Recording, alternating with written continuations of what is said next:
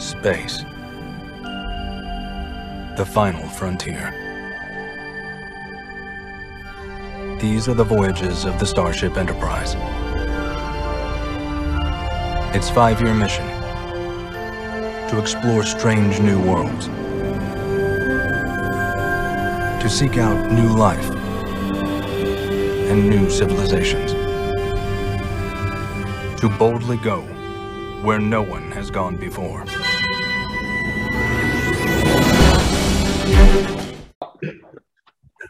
Well, hello again. This is Buck Benny speaking. I've got Jim and Bob with me. We're here to talk about episode seven of Star Trek Strange New Worlds. Uh, episode seven is called uh, Serene Squall. Am I right? Yeah.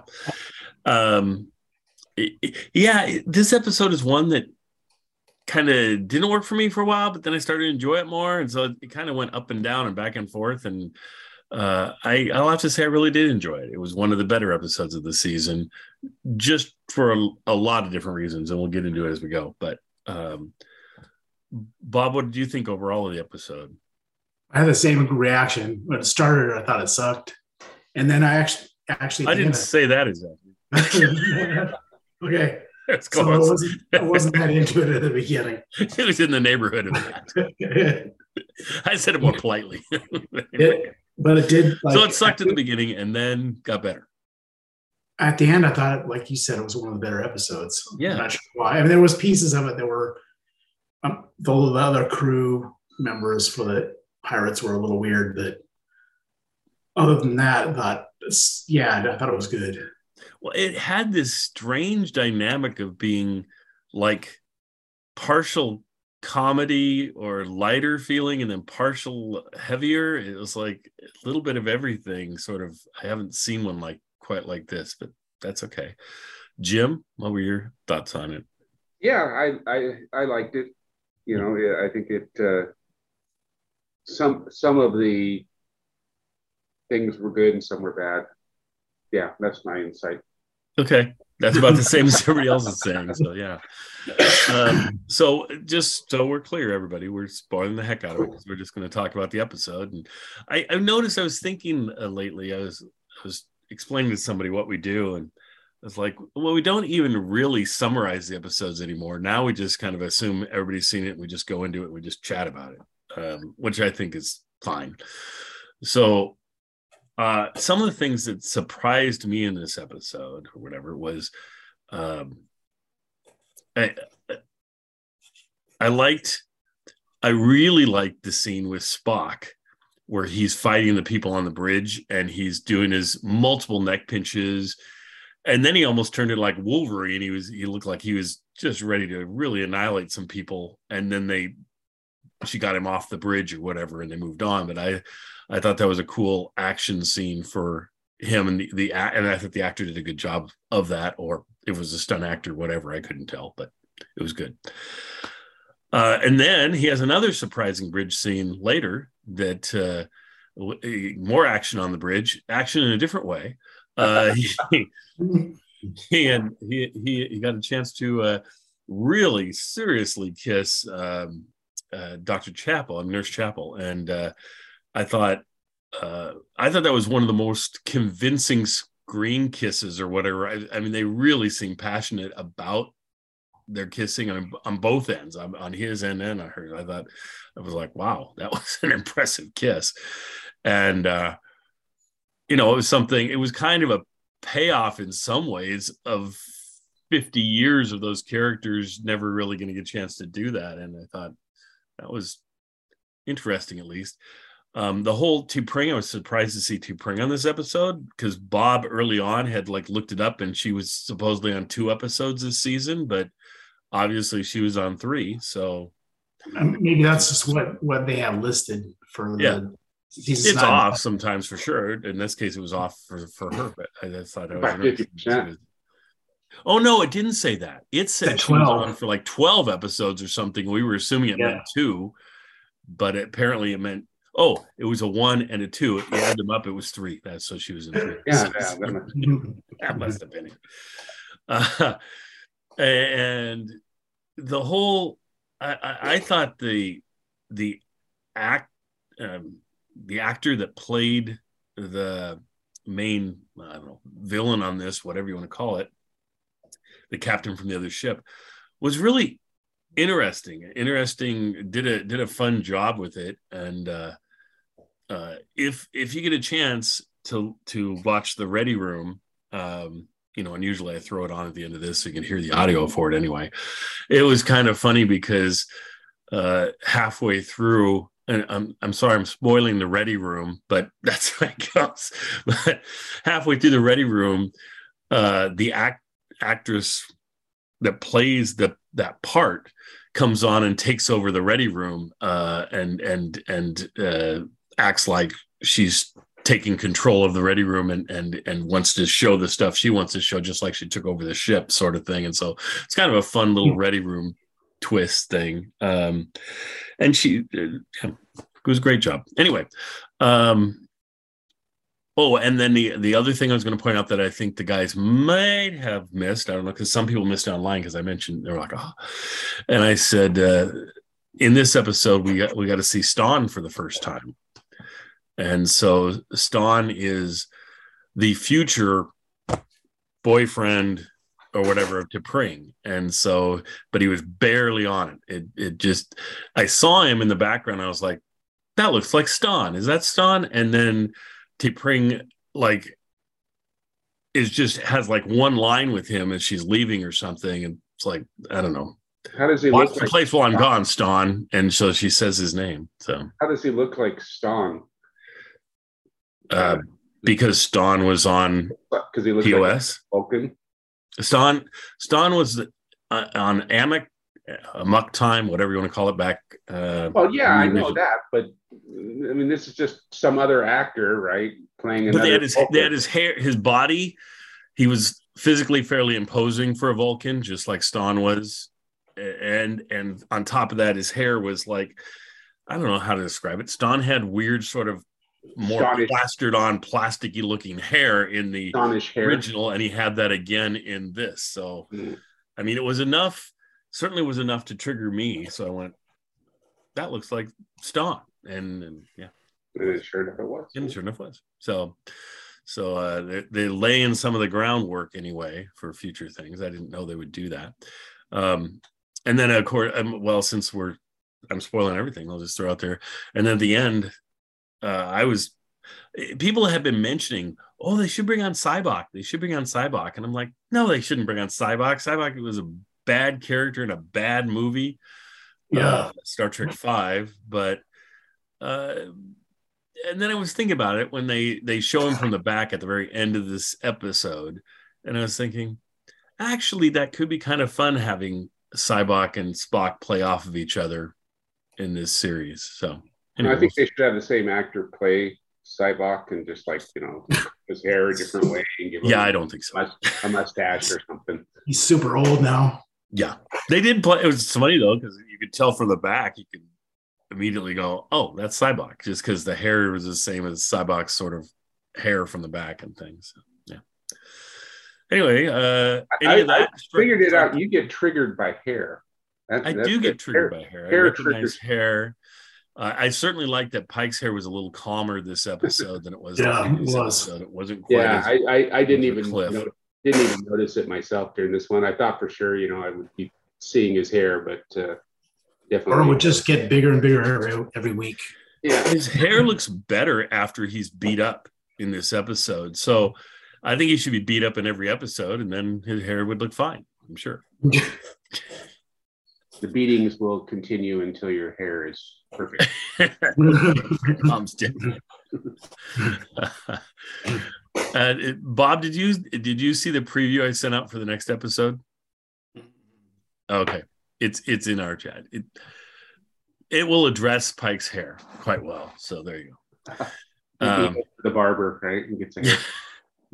this episode is Pike getting a haircut so so in, in this particular episode though so it's like they were really playing up on on spock's kind of emotionally wise because it seemed like the you know the the main villain lady the whole time you know she's kind of playing off of his emotions as well right and stuff and and it almost seemed like she was attracted to him or something like that. So it's like Spock was kind of, to me, you know, was kind of the, the central thing that they were all kind of key. Of course, she sure sounded like she was going to kill him. yeah, for a while. At the, end, at the, at the was like no question to it. You're, he's just going to die. earlier, she seemed like she was kind of, uh, yes. you know, connected to him in, in some way. But like like she said, she was, you know, just playing off of his emotions, and the whole thing was using his emotions and the emotions of everybody else. So. Well, wasn't it that she was trying to free? They never said who she was trying to free, but she was Sybok. trying to free Sybok, Sybok. right? And we didn't know that till the very end. But knowing that now, when you look through the episode, you go, okay, I can see how, you know, if it's Spock's what half brother or something is Sybok, Yeah. Full Yeah. half brother, Yeah, the father's he- he's he's the right? Because he's fully Illeg- Vulcan.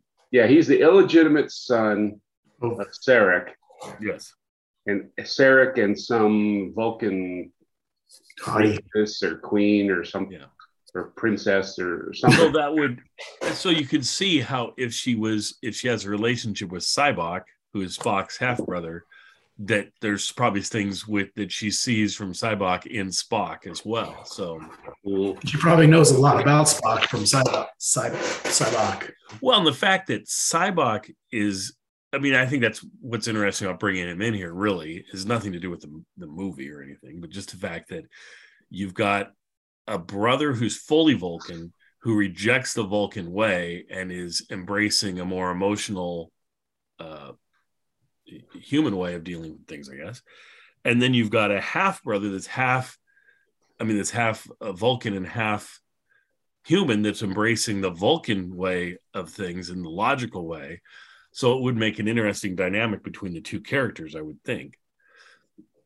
I mean, you would think if anything, they'd be reversed as to what their personalities are, but they're not. Just doesn't. Yeah, it just doesn't work in the movie. So great. No, it doesn't work in the movie at all. But but I guess they're looking at it as the characters and the dynamics they can push. And they're probably somebody was going, Hey, it doesn't matter that it was a bad movie and it was a bad character. It was introduced, it's canon. Let's do something with it, you know. So Yeah. Well, they, I mean, they have a, it. Uh, The the benefit of this show for the writers, I guess, for them is, you know, they have all of the other Star Trek canon that has been created from all of the other different series and stuff that's been all the way down the line. So they can just pick and choose some small little part that, especially if they just want to have some Easter egg yes. like like T'Pring's you know new boyfriend or whatever you know they can they can just pick some little tiny thing and and throw it in there as an Easter egg where you know most people wouldn't even pick it up but somebody that's very steeped in the entire canon would, Right. would catch But it's also a constraint too because they got to stay with canon. Correct. But Which they Discovery the argument in the in the fan forums online would be no they pretty much trash canon left and right um, and they don't have to stick with canon apparently because they don't often do that. Uh, i would say to me all they do is they value canon quite a bit. Canon gives them a lot of like jim was saying a lot of storylines and if the choice is between a good story or keeping canon 100% they're going to go to the good story which i think is a decent trade-off I mean, I, you don't want canon to totally hamper your storytelling. On the other hand, you don't want to just come in with a canon and destroy canon. So there you go.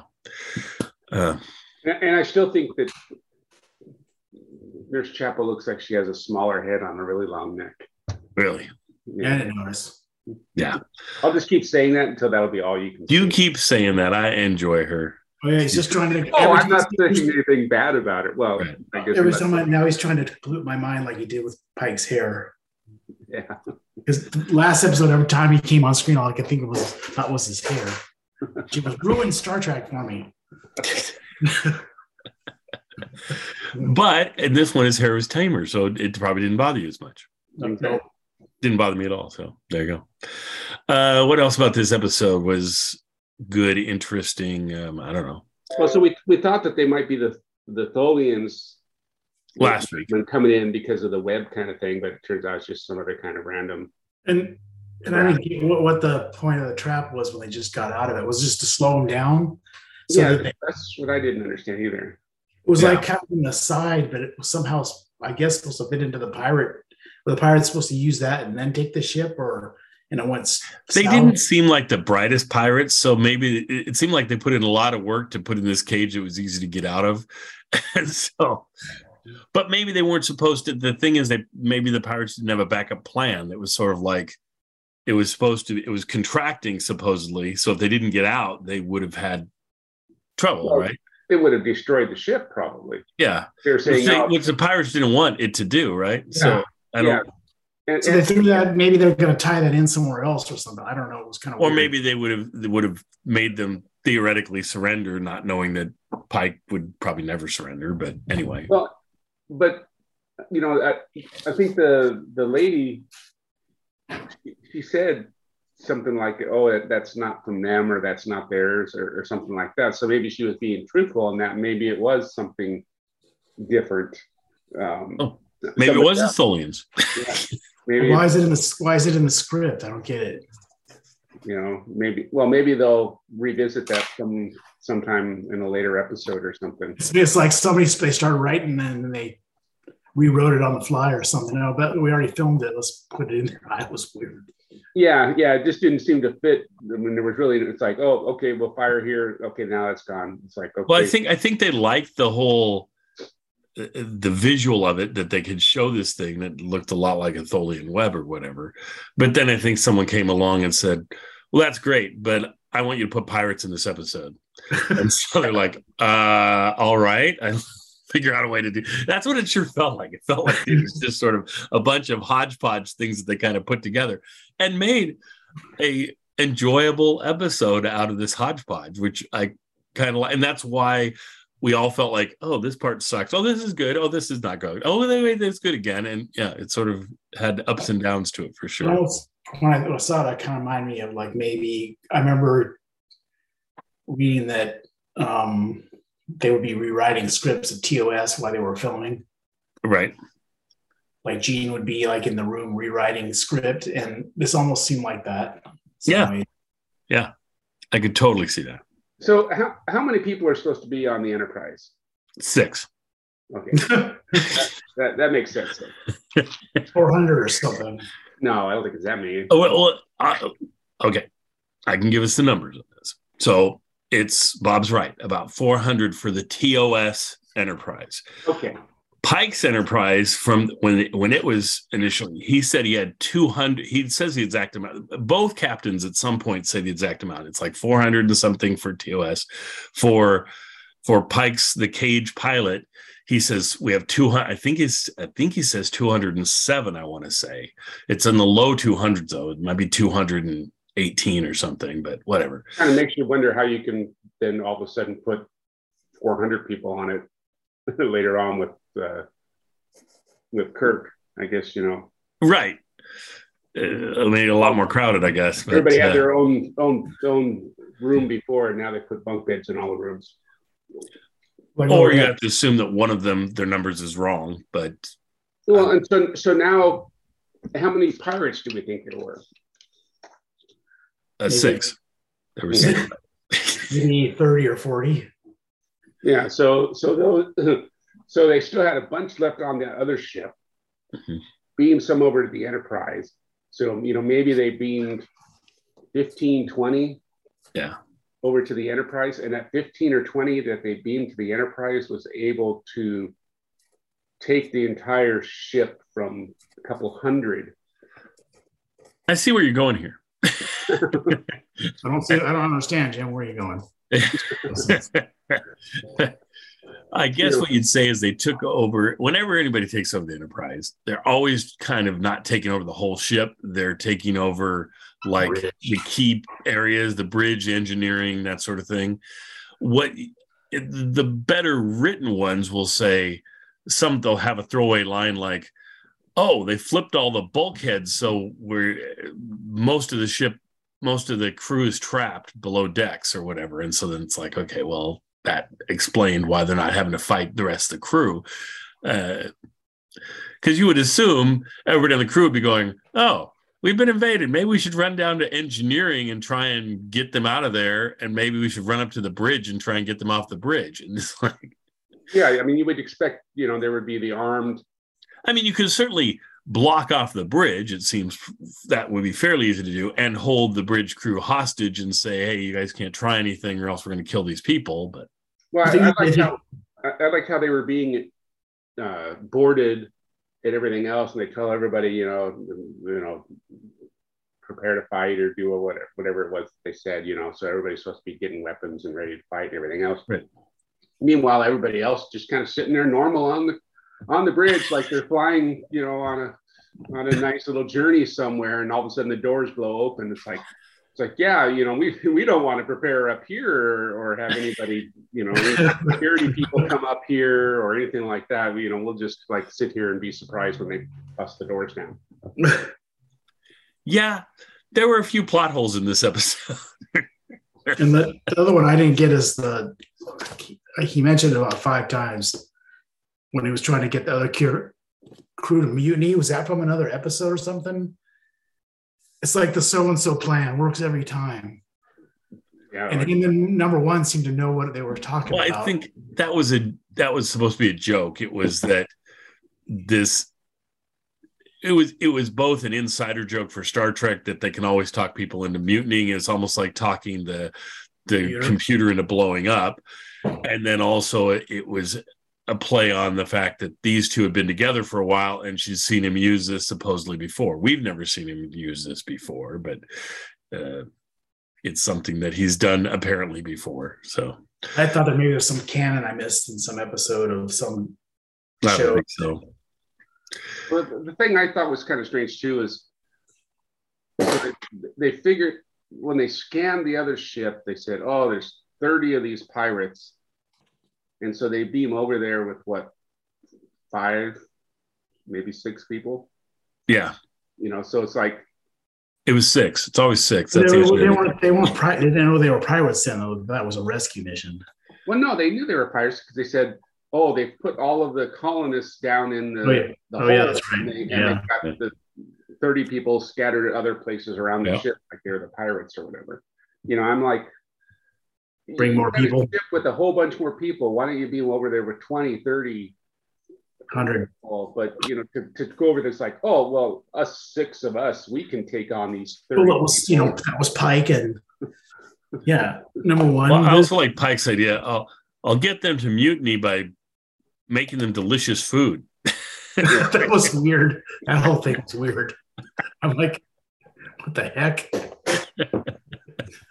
He's just lucky they had delicious ingredients to be combined in the right Yeah. way to make That's right. delicious food.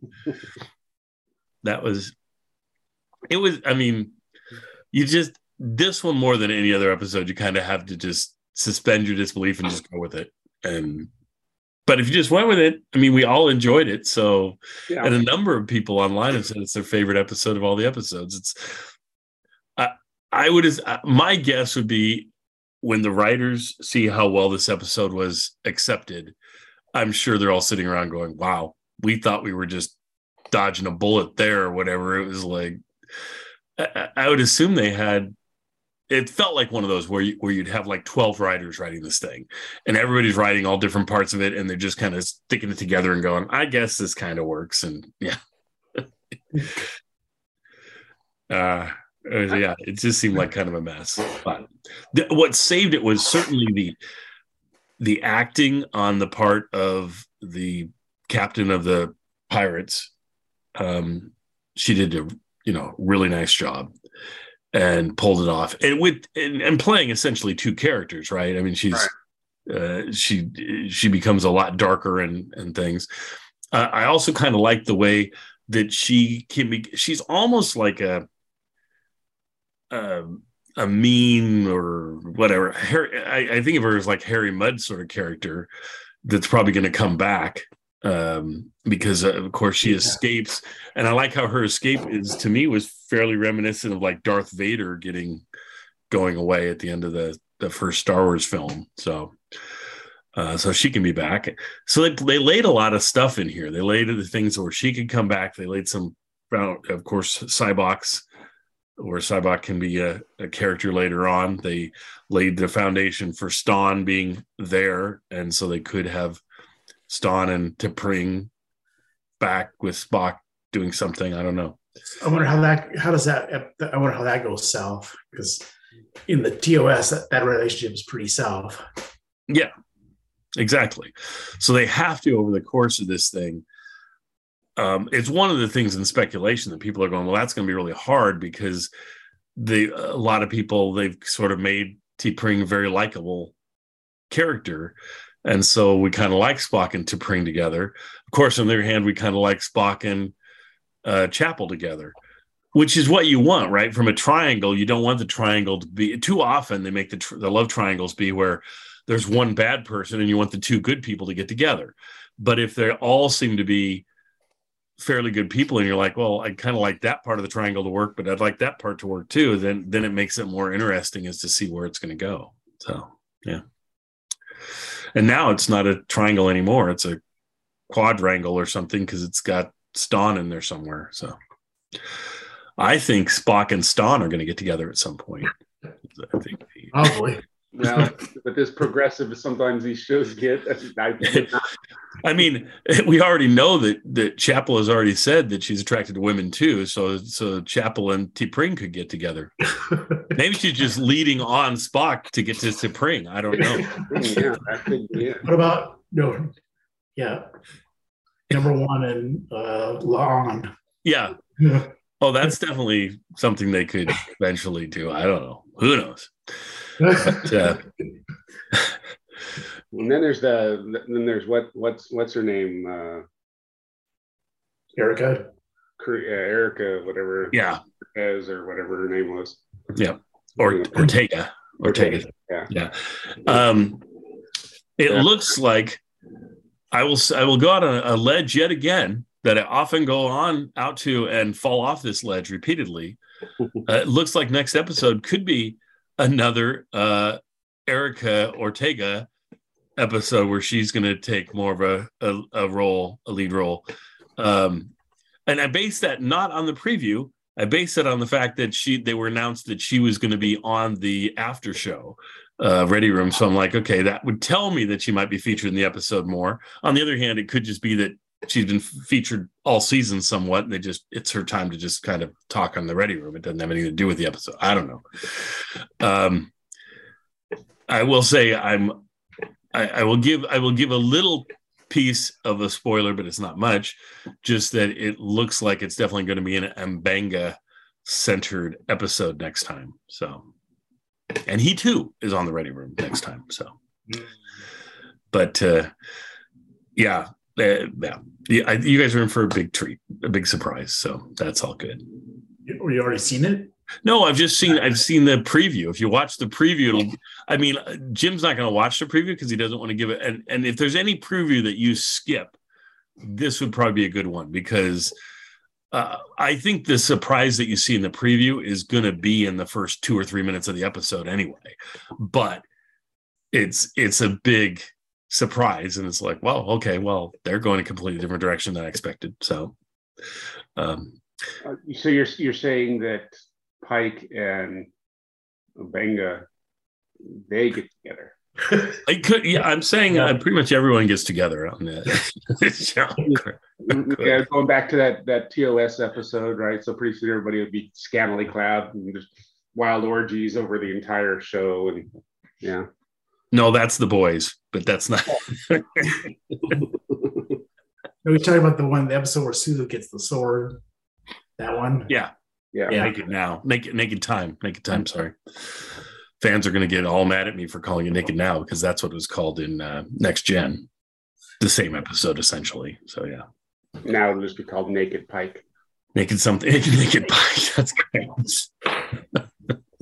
He- That's wrong in so many ways. still- Anyway, nobody, nobody, will- nobody will look because it will be staring at his hair anyway. So Yeah. He'll, he'll- he'll just be walking around the entire episode completely naked with like really big hair. and Really hair. Just, you know, kind of doing this normal stuff, but completely naked, and nobody will react to it. And it'll be like, oh, okay. Are you excited to see me, or is that just your hair? Uh, anyway, on we go. uh, no, I, yeah. Uh, any anything else for this episode, or are we pretty much done with the episode? I don't know. Well, I don't, you know, I, I, I bet they're since this is episode seven and they've only got ten, Yes. um, I can't see them.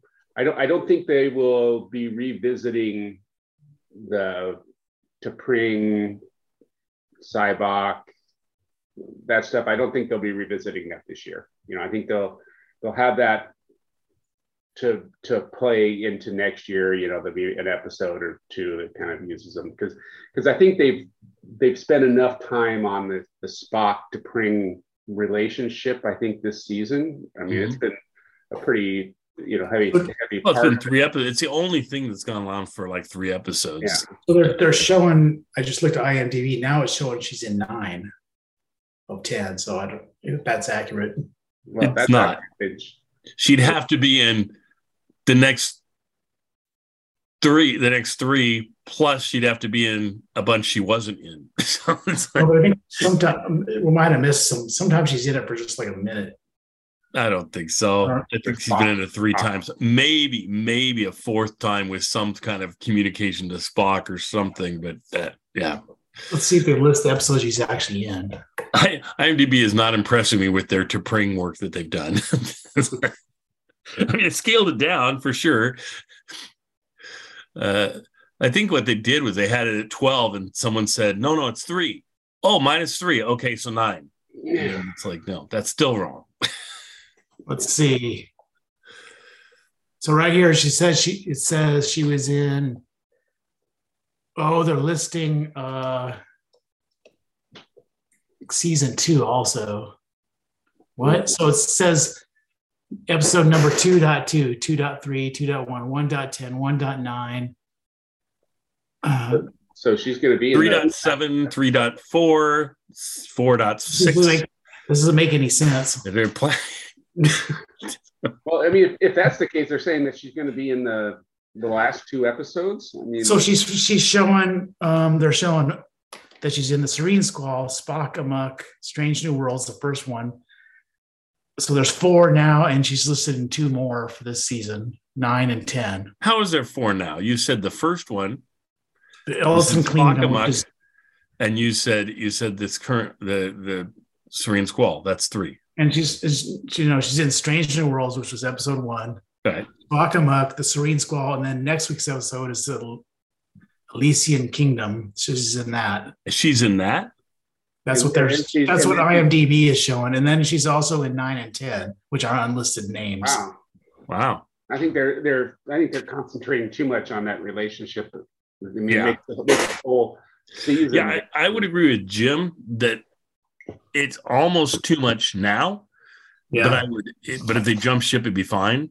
Because the the problem is, it starts to kind of negate a little bit of their standalone episode concept. I mean, I mean, granted, they said that character arcs would continue, but this is more than a character arc. This is becoming a separate story arc that they've had throughout. yeah, and and it is really if you think about any kind of story arc that they've had for the entire season that has been you know going for the entire season.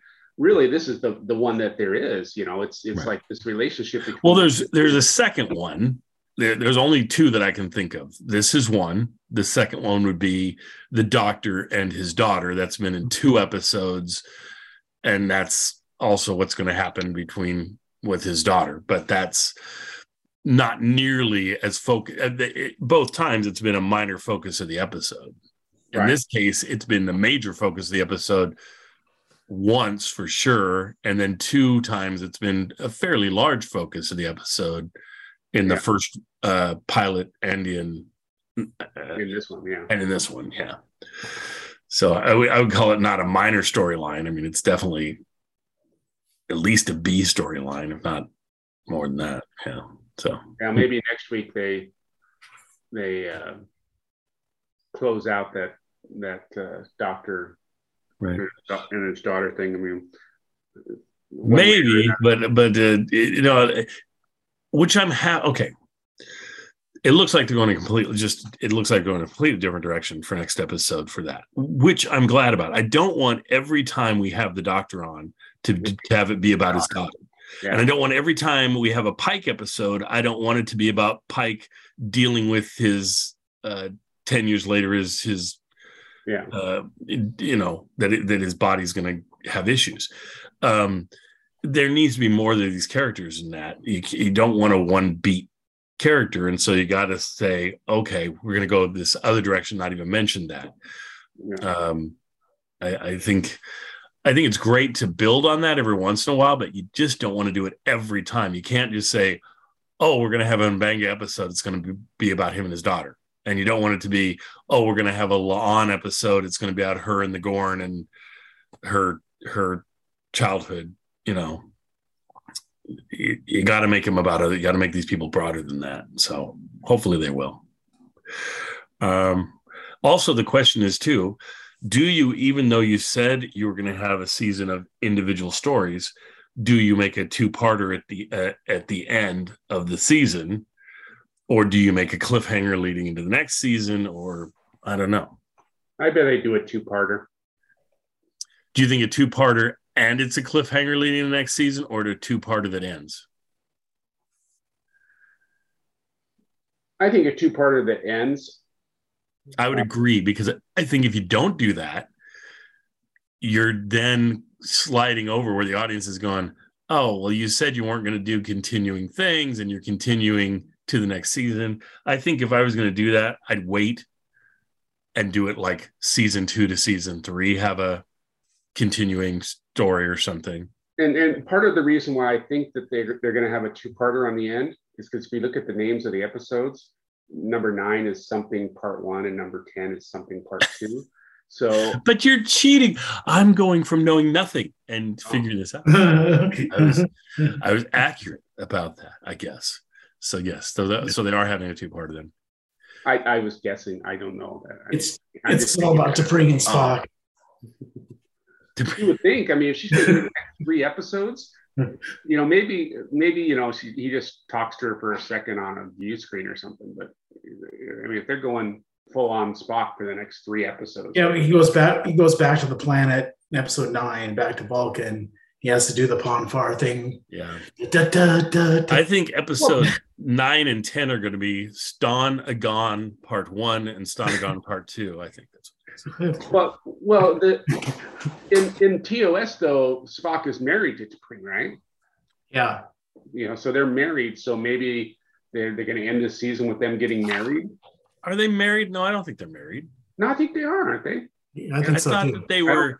I thought the ritual was going to be for them to get married, No, I and thought she was, was she like, she stopped it and said no, she didn't want to get married.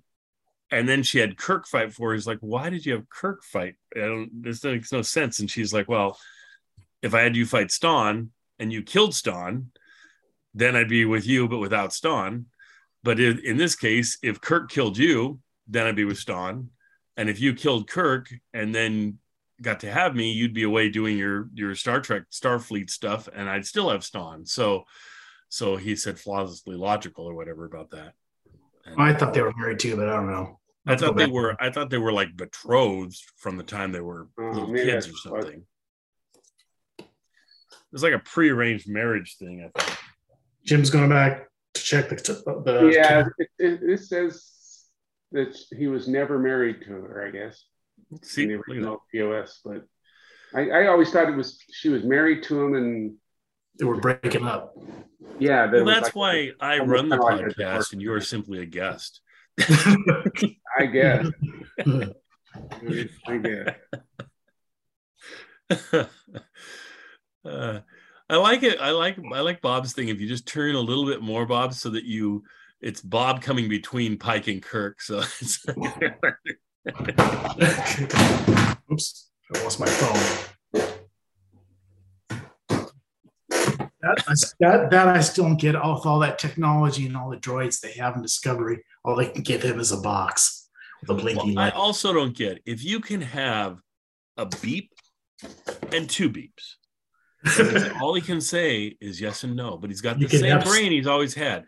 Couldn't you just with a rudimentary knowledge of Morse code be able to to yeah. yeah. It's like, come on, man.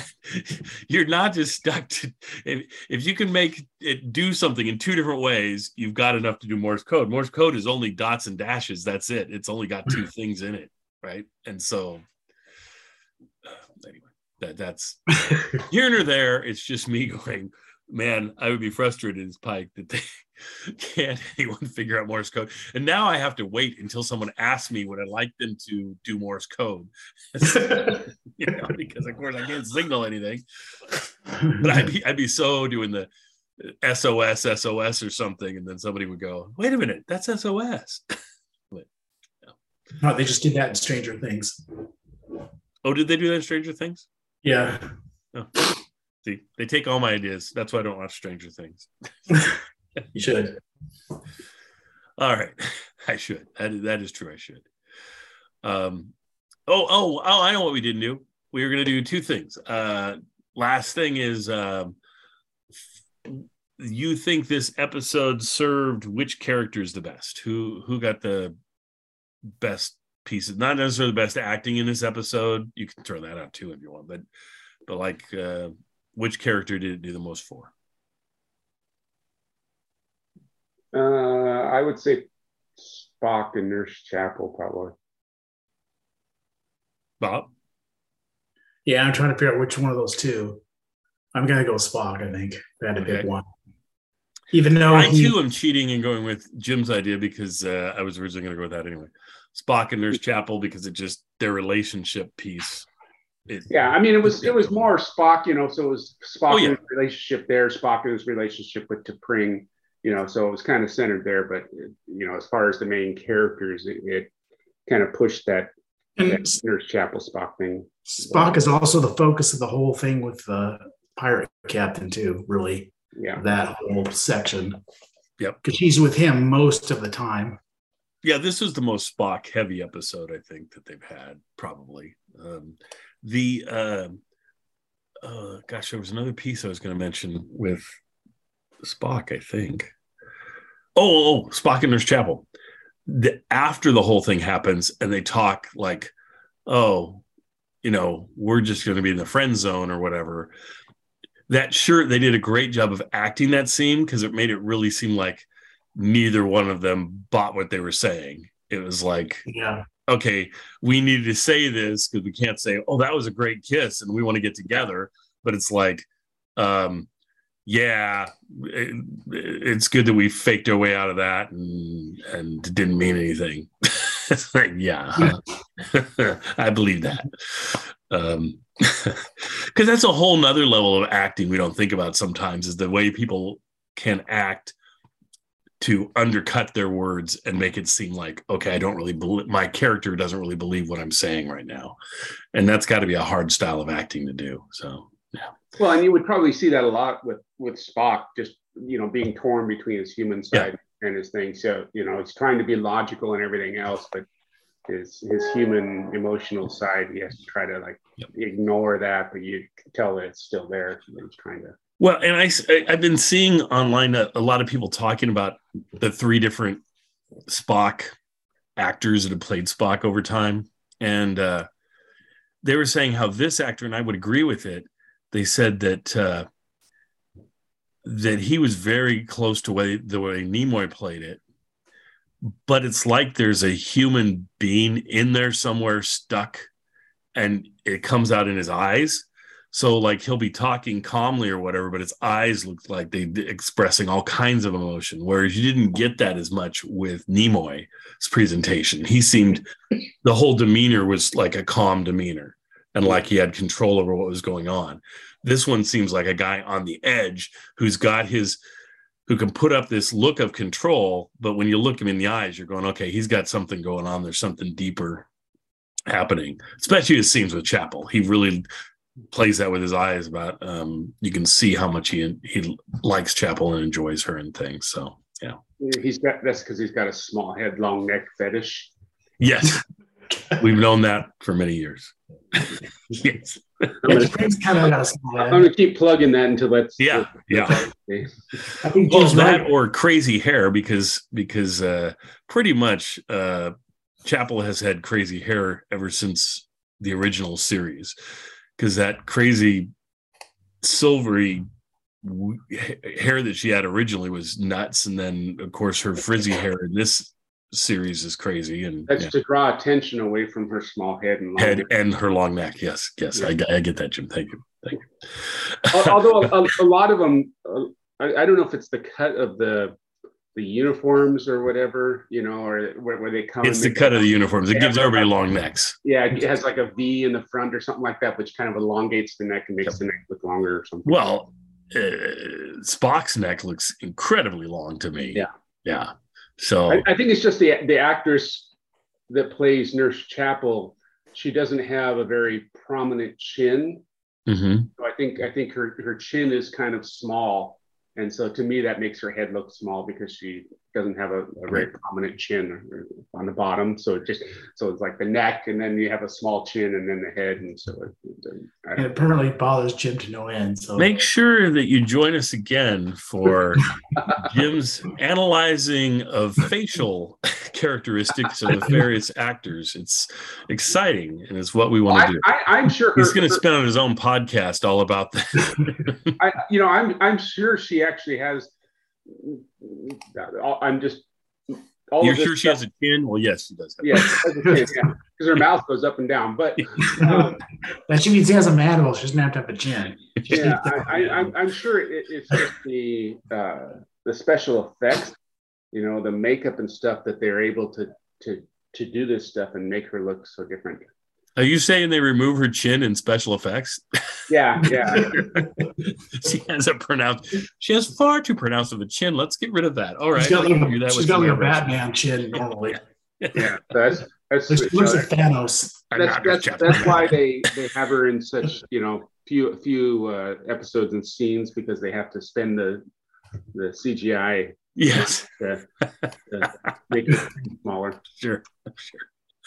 All right, now rating the episode compared to the other episodes. Where do we rate it as?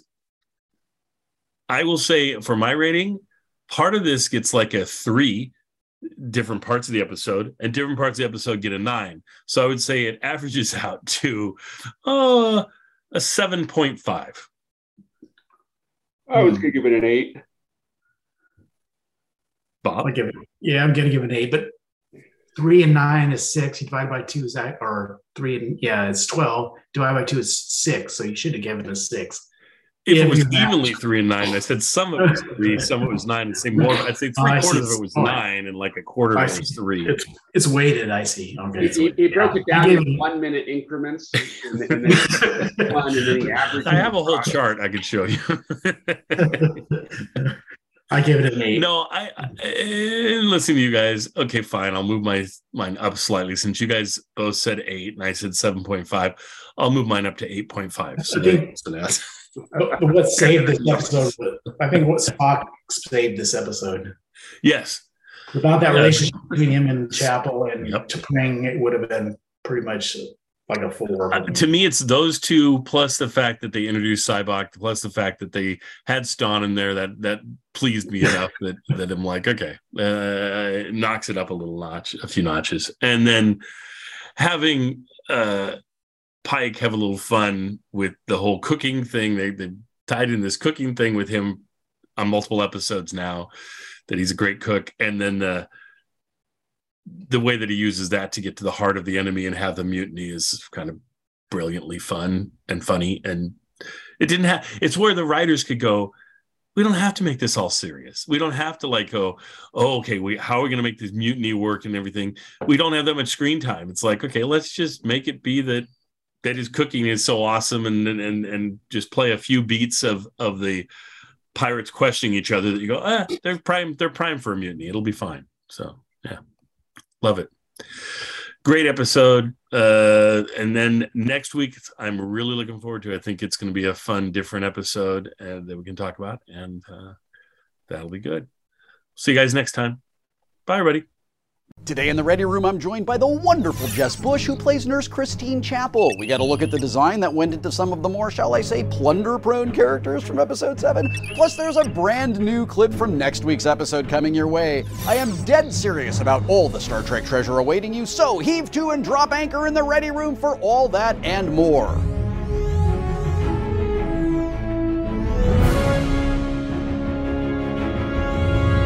Hey nerds, I'm Wil Wheaton, and this is the Ready Room, your official behind the scenes hub for all things Star Trek universe. Today we're examining episode 7 of Star Trek Strange New Worlds, an incredibly delightful episode titled The Serene Squall. There is so much I want to share with you about this episode, but we can't do it without a red alert! If this episode's paradox of a title doesn't ring a bell, then you need to back slowly away from this Ready Room, go stream The Serene Squall, and then come back here to hear all about it. Trust me, you'll be in as much trouble as a ship facing a mutiny if you proceed without watching.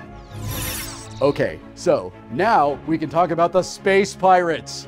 How much do you love it when Strange New Worlds does a classic Star Trek story like this one?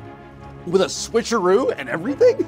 Strange New Worlds, it just keeps scratching itches I didn't realize I had, and I this week, not only do we get to talk all about the space pirates, we also get to talk with Jess Bush, who kicked a ton of space pirate ass this week.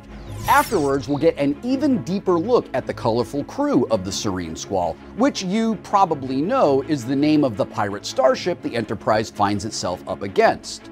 Unless you didn't heed my red alert and this is news to you. Frankly, that's on you. But before we get to any of that, this week's space pirate adventure inspired all of us here in the Ready Room to dig up all the best space pirate action Star Trek has seen over the years. And spoiler alert, there be a lot. Control room, weigh anchor and hoist the mizzen, me hearties. That's a pirate speak for engage. So, risk assessment. There are reports of an unaffiliated vessel called the Serene Squall carrying out raids along the border. Unaffiliated? Pirates. Fun. In episode 7 of Star Trek Strange New Worlds, the USS Enterprise falls prey to a group of pirates headed by a charismatic leader, Captain Angel. The Serene Squall is your ship. And now so is the Enterprise. But their swashbuckling encounter isn't the first time Star Trek has introduced pirates and their ilk into the colorful cast of characters who populate the galaxy. Pirates, sir.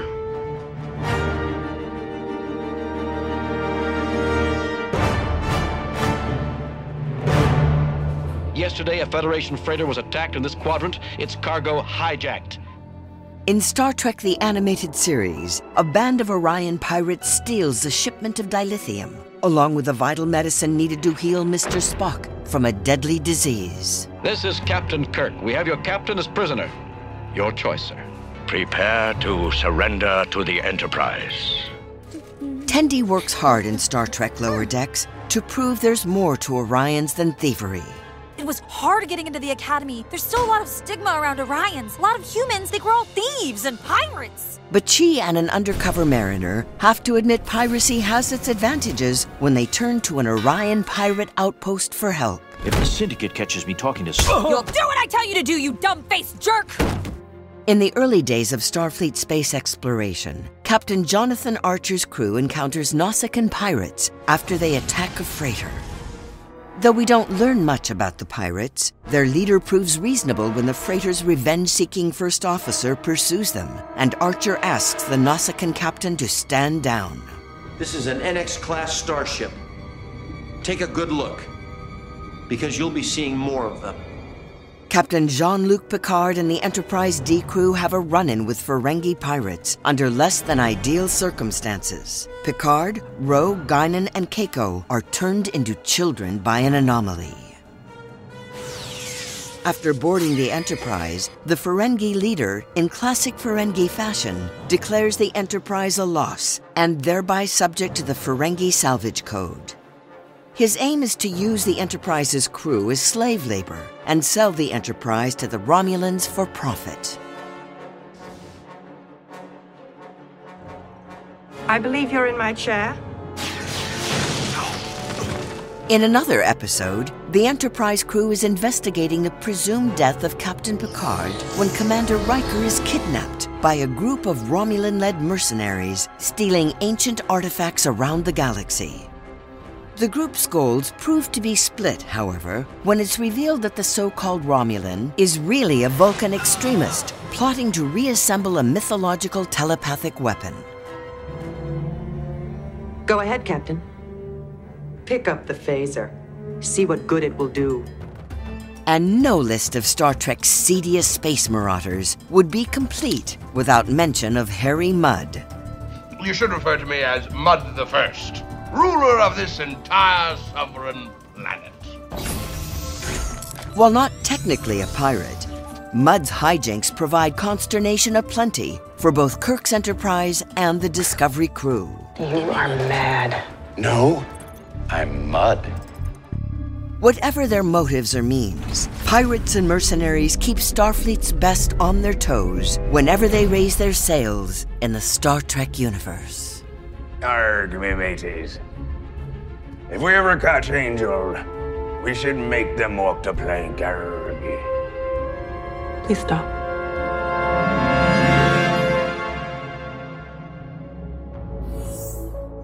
From the Ready Room on the Enterprise, I am now joined by Jess Bush, who plays Nurse Christine Chapel on Star Trek Strange New Worlds. Jess, thank you for coming from your Ready Room to my Ready Room. It's awesome to see you. Oh, awesome to see you too. Thank you so much for having me in your ready room. Uh, so before we really get started, just like on behalf of Legacy Star Trek, I would like to welcome you officially to the Star Trek universe that you've been in for a very long time. Uh, I guess this is more for me than it is for you. Um, welcome. I'm so happy Thank you so that you're much. here. Thank you. How are you finding our interesting little shared universe? It has been completely life changing, honestly. When I first got the call, I was like super daunted because of the the sheer size and the enormity of of Star Trek. Yeah. But I very quickly realized that it is just that it's a family. And from the moment that I booked the role, I had inbox messages from other actors from different Star Trek shows, from fans, from um, from everyone from different sides of the production, just like totally welcoming me. And this gig for me has been so new and unknown in so many ways. And I felt nothing but totally welcome and embraced by everybody in the Star Trek family. So it feels like a really special thing to have landed here after being shot out of a cannon. you know, it's it's um it's special. you have this amazing opportunity. Yeah, I'm taking this character that exists, that's beloved. I get to interpret her a little bit, I get to build on her a little bit. How do you not lose yourself in just being so intimidated by that? How, how did you? I, I would have been paralyzed. Yeah. How, how did tell, talk to me about going through that whole process? Well, I think I was in this kind of maybe um, fortunate position where before booking the role, I was aware of Star Trek, but I wasn't. I wasn't fully aware of its cultural impact. I wasn't really across how significant it was until I really got introduced to the world through the job. And so I didn't exactly find it intimidating. I, I find it a really interesting creative challenge. And I feel like I've been nothing but supported by the crew and, and the cast and the writers. And um, it's been a very supportive journey where any questions that I've had have been embraced and answered really openly. And um, yeah, I feel like maybe the intimidation factor came after I'd already started, when I started to really conceive of like how significant she was. And um, but from the beginning, it, it, it I think I had a kind of um, lucky ignorance to the fact, perhaps. What I am hearing from you is you're aware of Star Trek, but not intimidated by Star Trek, which I think is is really interesting and and and lets you approach this character and everything this world means from a position of I am bringing my vision of this character to this world and it sounds to me like you are so supported by everyone around you that you have the freedom and the confidence to just be her Yeah. which is so perfect for m- creating a memorable character who really holds her own in a- among you know we always talk about whoever's on the enterprise is the best of everything so like you are like right there right there with them is that is that a fair assessment of, of what you just said Absolutely, absolutely. I think there was a great balance of um, being aware enough to understand the gravity of the situation, but being it being new enough to not be too restricted by nerves. Now, I remember really loving Majel's Nurse Chapel, but not feeling like I knew her at all. I recall feeling like, um, oh, she's an interesting character, but I don't know much more about her than she's a nurse in sickbay and she clearly has a thing for Spock. Yeah. This episode did this thing that I absolutely loved for your Nurse Chapel. And and it's already, I feel like we're only four episodes in, and I already know your Nurse Chapel so much more extensively Mhm. than, than I ever knew Nurse Chapel from, from TOS. So this episode, it does this incredibly fantastic job of showing and not telling Mm-hmm. that Nurse Chapel is this super badass. And I'm speaking Yeah. specifically of using a hypo spray as a weapon. Freeze! Turn around. Don't hurt me. I'm, I'm just a nurse. Drop your weapons. I don't have any. Like I said, nurse. Don't move.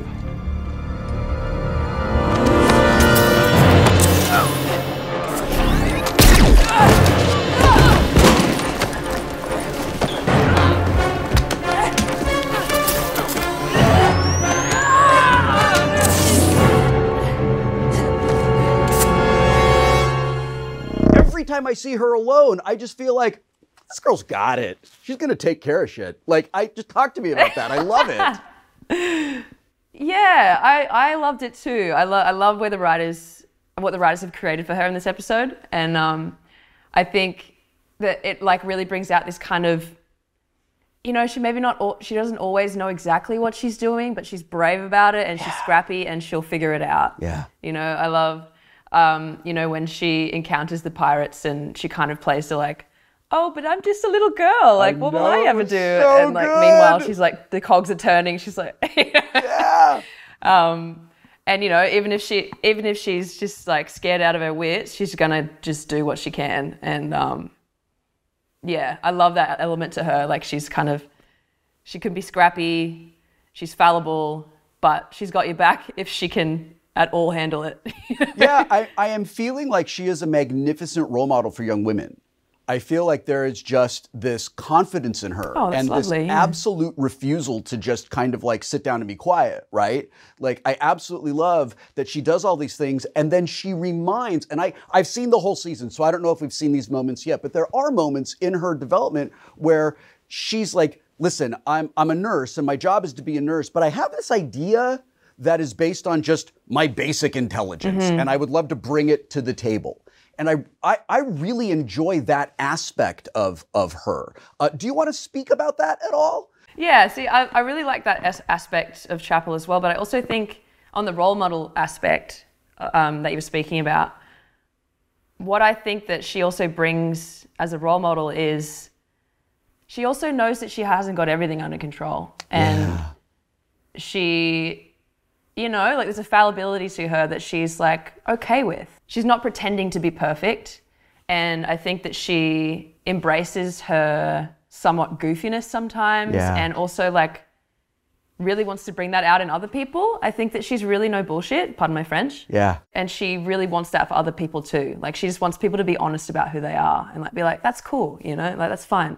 You don't have to be anything. You don't have to be perfect all the time. A significant aspect of Majel's Nurse Chapel was her extremely unrequited crush on Spock. This is also a significant aspect of your Nurse Chapel. It is also a significant aspect of my existence uh, as a person who has an extremely unrequited crush on Spock. At the end of this episode, Nurse Chapel tells Spock, dude, I get it. There's nothing between us. Spock, like I said earlier, I like Vulcans. I know where I stand with you. You're an honest man. You're not the guy who would chase after another woman while you have a girlfriend. So, I know for certain there's no feelings between us. all of us in the audience are like, well, that's a bunch of bullshit. So, talk to me about that relationship. Um, and I'm particularly interested in those moments where he comes to her for relationship advice. We know how she feels about him. Just talk about how complicated that is. when Chapel first comes across Spock, I don't th- like. She's just a flirty person. That's how she interacts with people, and I think she's interested hi- in him um, as a science subject as well. You know, like as he's a hybrid, Yeah. and that's really interesting. And he's also kind of a hot snack. So she's like, "Bingo, this is awesome." Yeah. But it doesn't really. she doesn't really see beyond that, you know? Like it's it's just kind of like I know how to get under this guy's skin. This is fun. He's hot. Like let's talk. But I think it kind of catches her off guard when this beautiful friendship develops between them. And um, you know, I think that one thing about Chapel is that she's been through a bit in the way of human relationships in the past, and so she's a bit bruised in that respect. And she finds it hard to trust people really. She keeps people at a distance. She has like one night stands. She like plays around like that, but doesn't really get involved. And I think Spock's candor and his honesty really disarm her and make her feel really safe. And Spock is coming to terms with his humanness, his humanity, and she's really, she really revels in that and her humanity. So she can kind of offer guidance in that respect. And so this beautiful, like symbiotic friendship, it's really precious and really earnest, kind of develops. And so I think it kind of, from Chapel's point of view, starts to kind of get confusing in that respect, where she's like, "Oh no, I don't want anything to do with this guy, but oh, he's actually making me feel really safe." I don't, but also he's engaged, and oh, this is like this is weird. How does this work professionally? She's got a really strong moral compass as well. She knows he's in a relationship. Yeah. And so she's like, "We're not doing this. Like, you're not. We're not.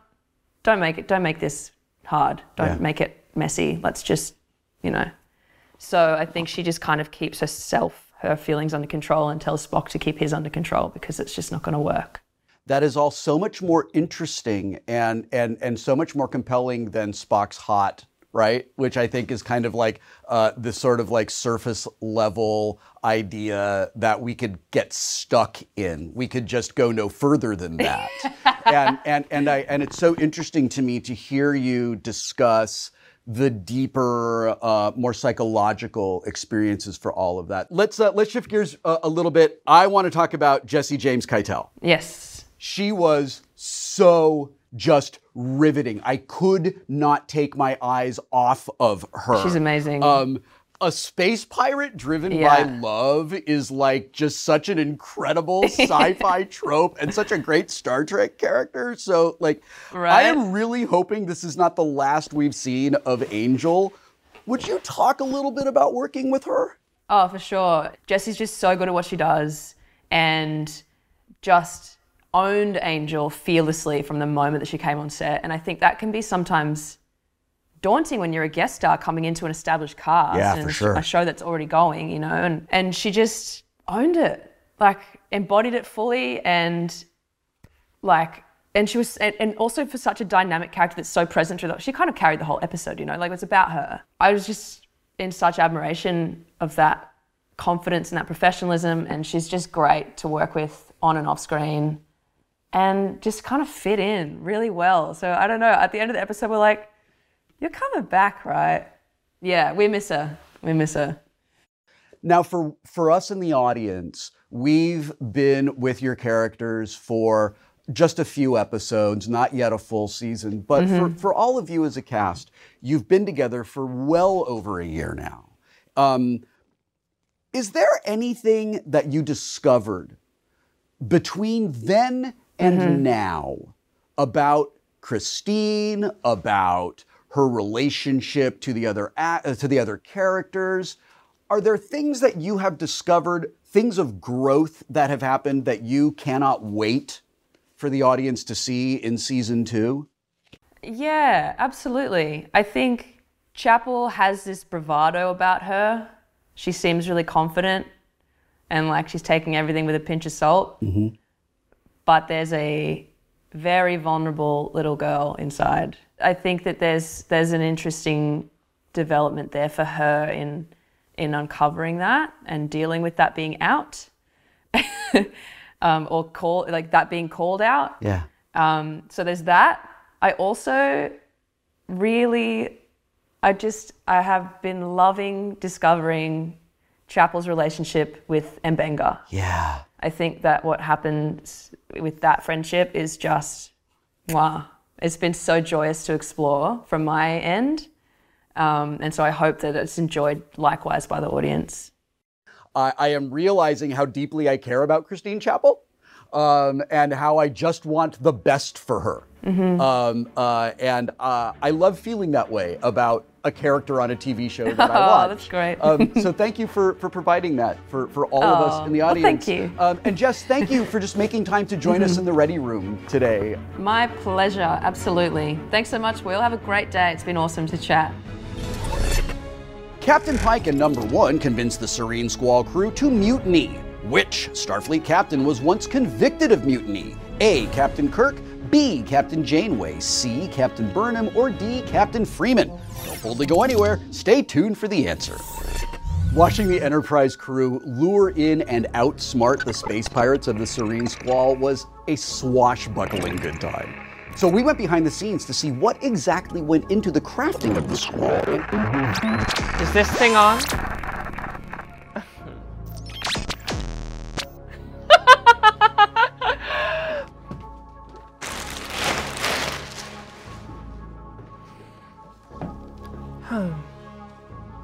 I could get used to this. Sup, nerds? This is Jesse James Keitel, also known as Pirate Extraordinaire Angel. In this week's episode, I stole the ship, I stole the scene, and now I'm stealing the show. We were going to take a look at the Serene Squall and her crew today, but let's be real. There's only one person you came here for.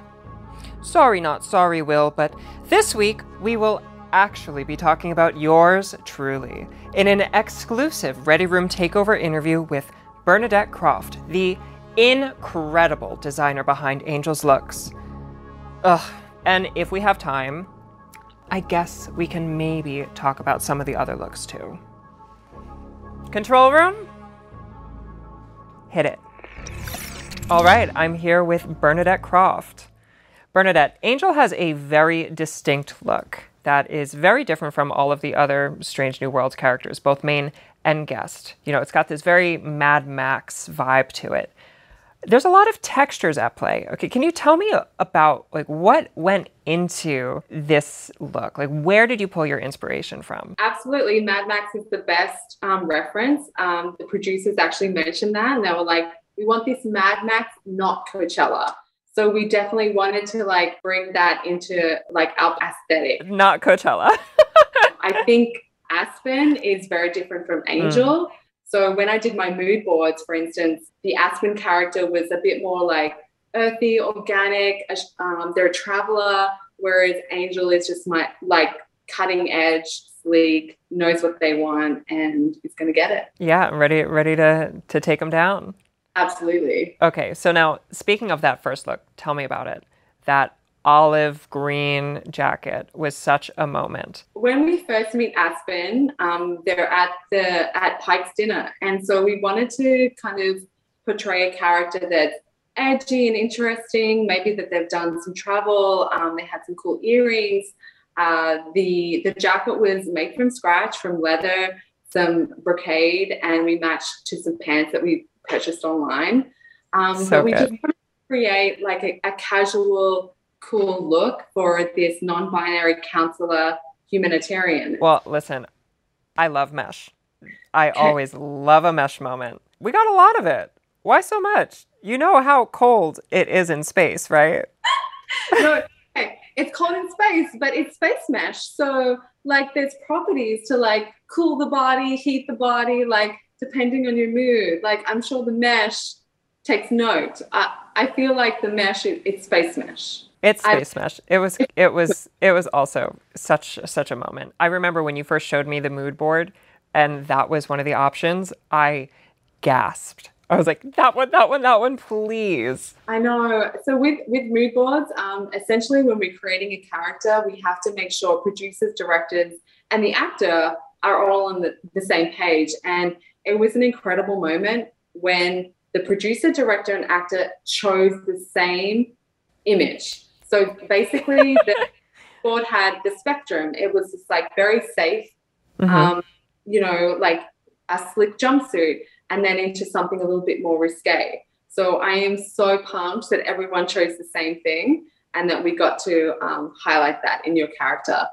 How major. Absolutely. I was just so pumped that they chose that because often um, with characters, it, it can be more of the safe option, but like everyone wanted that jumpsuit. So yeah, it was just like perfect. Okay. So Angel may have access to a lethal phaser or two and that absolutely jaw dropping cat suit. Tell me about the jewelry, which is just as lethal and like this like cyberpunk vibe. Yeah. Uh, so Chris Habana is the jeweler for those um, amazing ear cuffs and the, the rings. Um, they have like this alien quality that I just think was so edgy and cool. Sharp jewelry with a mesh jumpsuit seems like a little bit of a deadly combo. Just a question for you, Jesse. What was Okay. in the pouches on the side of your boots there? Was it were, were they snacks? Like what were there in those little Um, I thought I could fit my microphone in them, but I could not. Um, I will say, miking that jumpsuit was quite the challenge. I, I thought it was the house keys to the the Serene Squall. Oh no, the the key to the Serene Squall is the, my little necklace. Oh my Um, god, moment. Yeah, just whoop, bye. Hi, bye. And Bye. and like and that cool effect, like no big deal. See you later.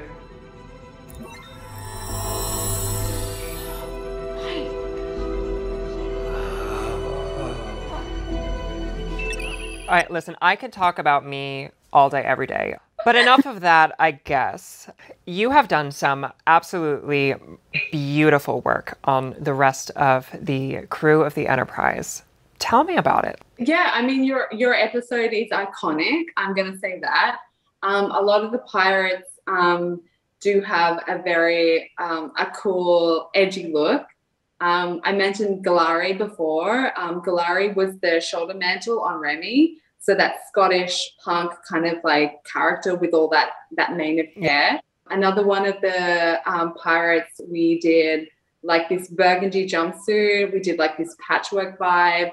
We included not just like burgundy fabric, but also like red shirt fabric. So she's like battled and like taken scalps. She, she's she's wearing the flesh of her foes. Exactly. Yeah. So we, we included that in her jumpsuit. It's just these like little um, details that we hope fans pick up on.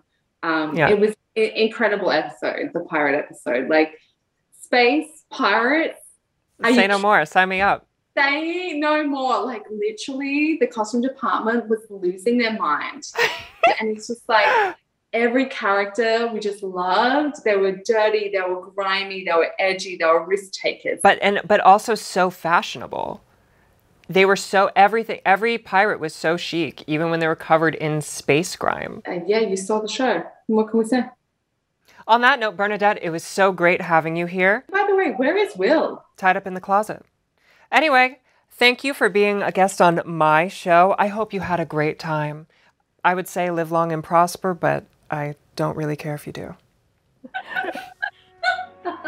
well, there you have it, folks. A look behind the brilliant style served by the one and only Angel. Hmm. All right, I'm bored of this nerdery. Back to you, Wesley. Captain Pike and convinced the Serene Squall, Squall crew to mutiny. Which Starfleet captain was once convicted of mutiny? Captain Kirk, Captain Janeway, Captain Burnham, or Captain Freeman? And the answer is Captain Burnham. While serving as first officer on the USS Shenzhou, Burnham disobeys Captain Philippa Georgiou during the Battle of the Binary Stars, attempting to fire first on the Klingon forces. She pleads guilty to charges of mutiny and is sentenced to life imprisonment.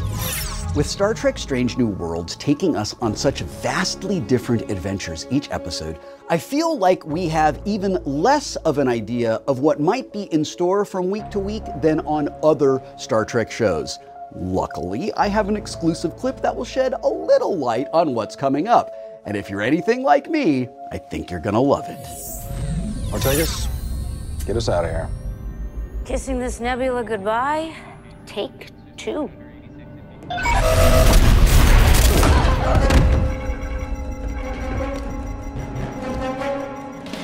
To Dr. M'Benga. Emergency. Lieutenant Ortegas is injured. On my way, Captain. Bridge.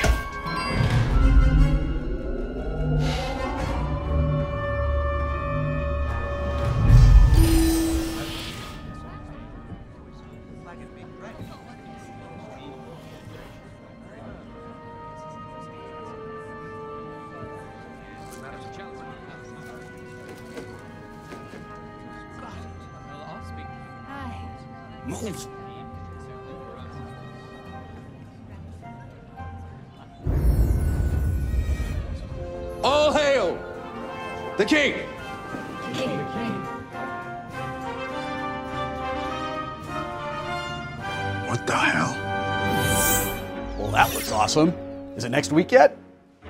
How about now? Ugh, this is so much easier when I can travel through all of space and time. Well, I guess we're just gonna have to wait together. My friends, my fellow nerds, thank you so much for watching The Ready Room this week. You might wonder if I ever get tired of doing this, and I am here to tell you, I do not. This is a privilege. Next week, I'll be sitting down with Babs Olusanmokun and Melissa Navia to delve deeper into episode 8. I've seen episode 8, and it might just be an all time high, so definitely join us in the Ready Room next time, or you will seriously be missing out. Until then, I'm Wil Wheaton. Live long and prosper.